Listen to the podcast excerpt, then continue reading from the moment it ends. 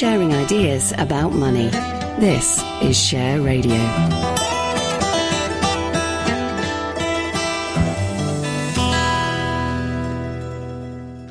This is Simon Rose. It's time now for the Financial Outlook for Personal Investors. I'm joined by Neil Shah, Director of Content and Strategy at Edison Group. We're going to look at the world of investment from a UK perspective. And anytime we're going to start by looking at the media sector in general. Yes, Simon. One of my analysts, Fiona Norford Williams, does a quarterly production of something called Media Watch, which takes a look at the global media industry and draws out some key themes. And I thought it'd be a good place to start. It's a sector which is economically driven. Quite a lot of it is about ad spend and attracting audiences, which is very much sort of coupled effectively with the way the economic cycle is running. Key things that Fiona was sort of talking about. There's a big change coming for all of us, which is the end of the cookie. You go onto those websites and up comes the pop-up on cookies. Well, that's being sort of phased out by Google. And instead, now as users go onto a website, there's going to be loose categorizations about what topics those websites relate to. So it might be sports or finance or beauty or cookery. And the advertisers are served effectively that information once per week to help them serve up relevant ads. And that is a very big change that is coming for the industry, expected to be in place by, I think, at the end of this year, Q3 24, sorry, and it'll be withdrawn from Chrome. But there is a sort of gradual phasing of that starting from next year. Other things which were being picked up in the media report, ad pricing market is weak. So we are coming off low economic activity. Publishers of all forms of content have been really sort of struggling with this. And basically what they're doing is just selling more inventory to generate the same levels of revenue.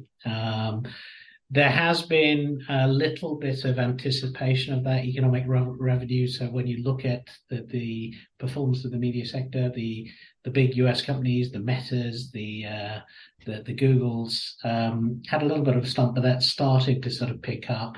But that's not really being reflected in the UK and in the EU, where actually share prices still sort of underperformed over the last 6 months. And then the final thing which was being picked up is that subscription prices are rising. And so I'm sure you subscribe to various things, be it Spotify or Apple Music or things on Netflix. Those prices are driving up. Yes. And there's quite a lot of enthusiasm about AI, but it's being very closely watched by the regulators. Within a UK-specific context, the UK is a smaller media market, though, so there's some segments that are not represented. Everything actually underperformed in Q2 23, other than the movie and entertainment market. So interactive media and services, so this is things like gaming, interactive home entertainment, which is like gaming, advertising, broadcasting, publishing, all actually struggled in the last quarter. And so what we're looking for is really a pickup in economic activity for that market to start to perform. And so, it's really about timing. When do we start to see that? When do we start to see consumer confidence starting to pick up? And then do we see a change in the fortunes of the UK media companies? The final thing which is worth focusing on is that we've just gone through a reporting season, and broadly speaking, most companies maintained effectively revenue guidance. So there's no one really talking about changing revenue estimates going forward. It's very second half weighted, and the anticipation is that you'll start to see those revenues growing in 2024. Now, you may have remembered that on a previous conversation, there's some skepticism about that second half weighting. There, I referenced a fund manager who is busy shorting any company that's saying that its revenues are second half weighted. So there's that uncertainty in terms of, you know, what are we going to see in the second half, and you know, is it going to be fair sailing, or is it going to be tougher than we're anticipating? Okay, let's take a break. Sharing ideas about money. This is Share Radio.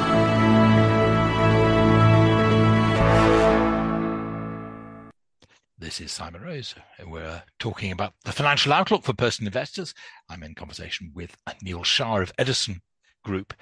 So where do we go for here? I mean, difficult for investors. We've seen, I think, the head of ITV, WPP, all talking about how soft things are at the moment. But, I mean, some people are talking about, you know, this cost of living crisis depressing consumers for quite some time. It does take a long time for sentiment to change. So are there no bright spots we can look forward to?